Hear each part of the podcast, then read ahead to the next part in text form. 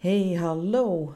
Wauw, zo zit je op 1 januari 2021 je allereerste podcast op te nemen. En zo is het alweer januari van het nieuwe jaar en neem ik de laatste van de serie op. Ehm, de bedoeling was dus dat ik de podcast wekelijks, nee, zelfs dagelijks zou doen, terwijl ik een half uurtje wandelde. Maar gaandeweg kwam ik erachter dat het helemaal niet zo'n succes was in de regen, in de wind, uh, met klakhakken aan um, en buiten adem zijn. Dus dat klinkt ook helemaal niet fijn. En aan de hand daarvan, hè, van wat klinkt nou prettig voor een podcast, kwam ik wel op een idee om eens te checken en eens een poll uit te zetten over wat is nou belangrijk voor luisterboeken? Waar moet bij een luisterboek een stem aan voldoen? Dus ik heb die vraag uitgezet op LinkedIn. Ehm, de vraag was als volgt: waar haak jij op af bij een luisterboekstem? En de antwoorden die ik daar gaf, waarop je dus kon stemmen, was 1. Klank van de stem. B. 2. Spreektempo. 3. Onduidelijke spraak. En 4. Achtergrondgeluiden. En het leuke was dat er echt wel een soort van discussie ontstond, wat ik heel interessant vind, waar ik ook heel veel van heb geleerd. Want er hebben zowaar 59 mensen gestemd en er kwamen ook extra commentaren onder de post te staan, waar ik ook naar gevraagd had. Want stel dat jij iets anders belangrijk vindt bij een luisterboekstem, dan hoor ik dat natuurlijk ook. Nou, de allereerste discussie was eigenlijk meteen al, ja, discussie. De opmerking was dat achtergrondgeluiden bij een luisterboek een no-go is. En nou is dat denk ik ook de reden um, waarom het best een hele pittige job is. Want uh, als jij een boek inspreekt en jij bent echt uh, gekoppeld aan een bedrijf daarvoor en uh, een gerenommeerd bedrijf, dan zul jij inderdaad de opnames doen vanuit een studio. Dus je gaat op locatie, je komt in een luiddichte uh, boot met een mooie microfoon. Je krijgt zelfs een koptelefoon op en een regisseur. Maar ja, de kosten daarbij zijn denk ik ook wel pittig. Dus, nou ja, het luisterboek gebeuren kwam op mijn pad omdat iemand in mijn omgeving een boek aan het schrijven was. Ik heb ooit wel eens gezegd van goh, het lijkt me heel gaaf om boeken in te spreken of documentaires of in ieder geval iets met voice-over te gaan doen. Dus dit was voor mij de uitgelezen kans om te oefenen. En echt van scratch af aan. Dus gewoon puur zoals ik nu ook de podcast opneem aan mijn tafel met wel een microfoontje, een daspeld. Um, en verder uh, proberen zo min mogelijk omgevingslawaai te creëren. En degene voor wie ik dat boek ook insprak, zei ook: Ik wil het allemaal niet zo smooth, want dat kost op dit moment ook heel veel geld. Dus wij gaan samen gewoon een beetje pionieren. Zij heeft het boek ondertussen prachtig af en ik ben haar boek aan het inspreken. Um, en nogmaals, zo kwam eigenlijk het idee van wat is dus belangrijk bij zo'n luisterboekstem. Die achtergrondgeluiden. En toch krijg ik daar wat antwoorden op dat het voor sommigen niet heel erg uh, storend is. Als het maar niet bijvoorbeeld het tikken van een klok is. Of um, nou ja, echt hele overduidelijke achtergrondgeluiden die heel erg afleidend zijn. Wat me vooral opviel was dat mensen het liefst luisteren naar een stem met een prettige klank. Dus de klank van de stem is 70% van de mensen vindt dat het allerbelangrijkste. Het spreektempo kreeg maar 10%. Onduidelijke spraak, wat mijns inziens ook een hele belangrijke is, kreeg 14% en toch die achtergeluiden 5%. Verder kwamen er in de commentaren ook nog wat andere dingen naar voren en die ga ik even voor je opzoeken.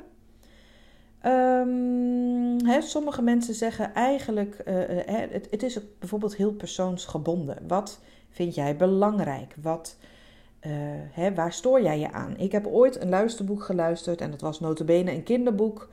En dat werd voorgelezen door wel een hele bekende persoon, maar die sliste een beetje. Ja, ik heb daar last van. Nou weet ik niet of dat zozeer te maken heeft met het feit dat ik logopedist ben maar dat stoorde mij. En dan, dan word je afgeleid en ben je snel afgehaakt. En nogmaals, ik blijf erbij. Luisterboeken, luisteren is iets heel persoonlijks. En de ene stem is de andere niet. En daarom is het zo fijn dat iedereen het kan proberen. Maar je moet wel aan bepaalde dingen voldoen. zo is het belangrijk dat je het liefst ABN doet. Want wat ABN doet, ABN spreekt. Uh, omdat het soms ook kan zijn dat dialecten wat lastiger te verstaan zijn um, en misschien wat afleiden.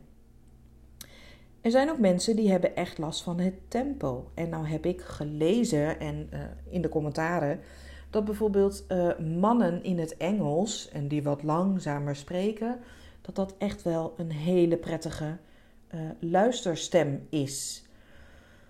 Um, wat ik ook nog vond, um, dat mensen ook wel afhaken als er geen beleving in de stem te horen is. Dus dat de stem te monotoon is. He, sommigen zeggen zelfs, dan lees ik nog liever zelf. Wat ook een afknapper is, dus waar jij als luisterboekstem goed op kunt letten, is dat je klemtonen wel goed legt.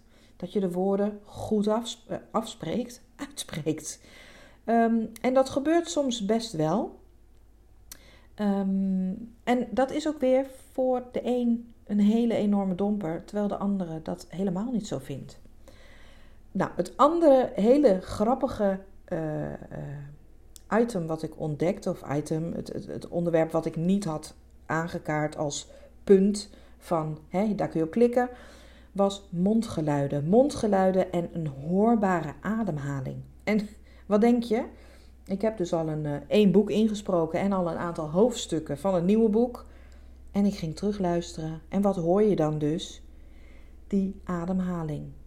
En als je daar dan dus op let, dan denk je: oh, het zal toch niet?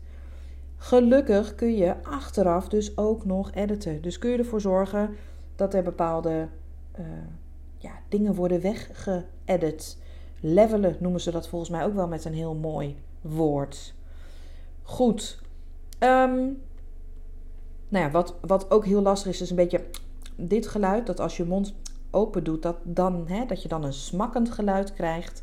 Nou, die zou je het liefst ook willen vermijden. Um, heb ik verder nog interessante dingen? Nee. Ik kreeg wel compliment nog van de klank. Bij jou zit wel goed. Nou, dat is fijn om te horen. Hoor ik ook vaker. Maar nogmaals, niet iedereen zal mijn stem prettig vinden om naar te luisteren. Dus het is heel persoonlijk uh, wat jouw voorkeur heeft. Uh, maar vooral uh, de zware ademhaling vond ik echt heel interessant. Om daar nog extra voor mezelf op te letten. De achtergrondgeluiden. Um, en ik wil jullie gewoon heel graag um, meenemen in mijn volgende avontuur. Want ik heb dus in 2021, uh, mede door Clubhouse, heel veel gedaan met stem. Zowel op Clubhouse, hè, wat een audio uh, social media platform is, maar ook hier in de podcast, hè, vandaag nummer 21. En toen dacht ik, nou, ik ben een beetje door mijn onderwerpen heen. En ik wil het nou niet zo heel groots maken, maar ik wil wel iets nieuws. Dus hier komt het vanaf 10 januari. En 10 januari is voor mij een hele bijzondere datum, want dat is de geboortedag van Werkende Stemmen. We bestaan dan namelijk al vier jaar. En ik wil vanaf maandag 10 januari op Clubhouse, maar tevens hier op de podcast, heel kort, een kwartiertje per keer, een kwartiertje per werkdag, een stempodcast doen, waarbij we de stem gaan opwarmen voor de dag. En de naam die ik daarvoor heb bedacht is Voice Gym. En in die Voice Gym van een kwartiertje, elke werkdag lang, gaan we gewoon samen onze stem opwarmen voor de dag.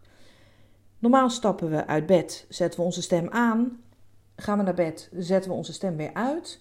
Maar onze stem bestaat uit twee spieren en die kunnen echt wel wat aandacht, wat liefde en wat training gebruiken, zodat je A. het langer volhoudt, B. de klank mooi houdt um, en C. Het, het mooiste bijeffect. Als je slijmvliezen gezond zijn, dan ben jij zelf ook een stuk gezonder. Want als jij bijvoorbeeld je stem verkeerd gebruikt, dan zou het zomaar kunnen zijn dat je je slijmvliezen dus hebt beschadigd, met als gevolg dat bacteriën en virussen veel sneller binnendringen. Alles wat wij inademen gaat natuurlijk ook via de stembanden, want die zitten in de luchtpijp. Oftewel, als wij onze slijmvliezen niet op orde houden, dan kunnen we dus sneller ziek worden. Nou, daardoor is het idee ontstaan om vanaf dit nieuwe jaar, 10 januari, vanaf kwart over acht s morgens live, kun je meeluisteren op Clubhouse.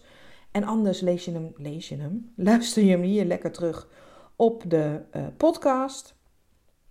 Uh, voice Gym. Lekker ochtendgymnastiek voor je stem. Nou, ik hoop dat ik jou daar mee uh, ja, kan bekoren, zou ik bijna zeggen. Ik hoop dat je het leuk vindt om daarna te luisteren. Mocht je vragen hebben over stem, over spraak, je weet me hopelijk ondertussen te vinden op Instagram, op LinkedIn, uh, Facebook. Wat hebben we nog meer? LinkedIn, Clubhouse. Janine de Wit met DT. Um, en ik luister graag naar je en ik help je heel graag verder om alles uit jouw stem te halen en bovenal om die gezond te houden, zodat je zelf een gezonde start hebt. Dus hopelijk tot dan. Dankjewel voor het luisteren en wie weet tot ziens.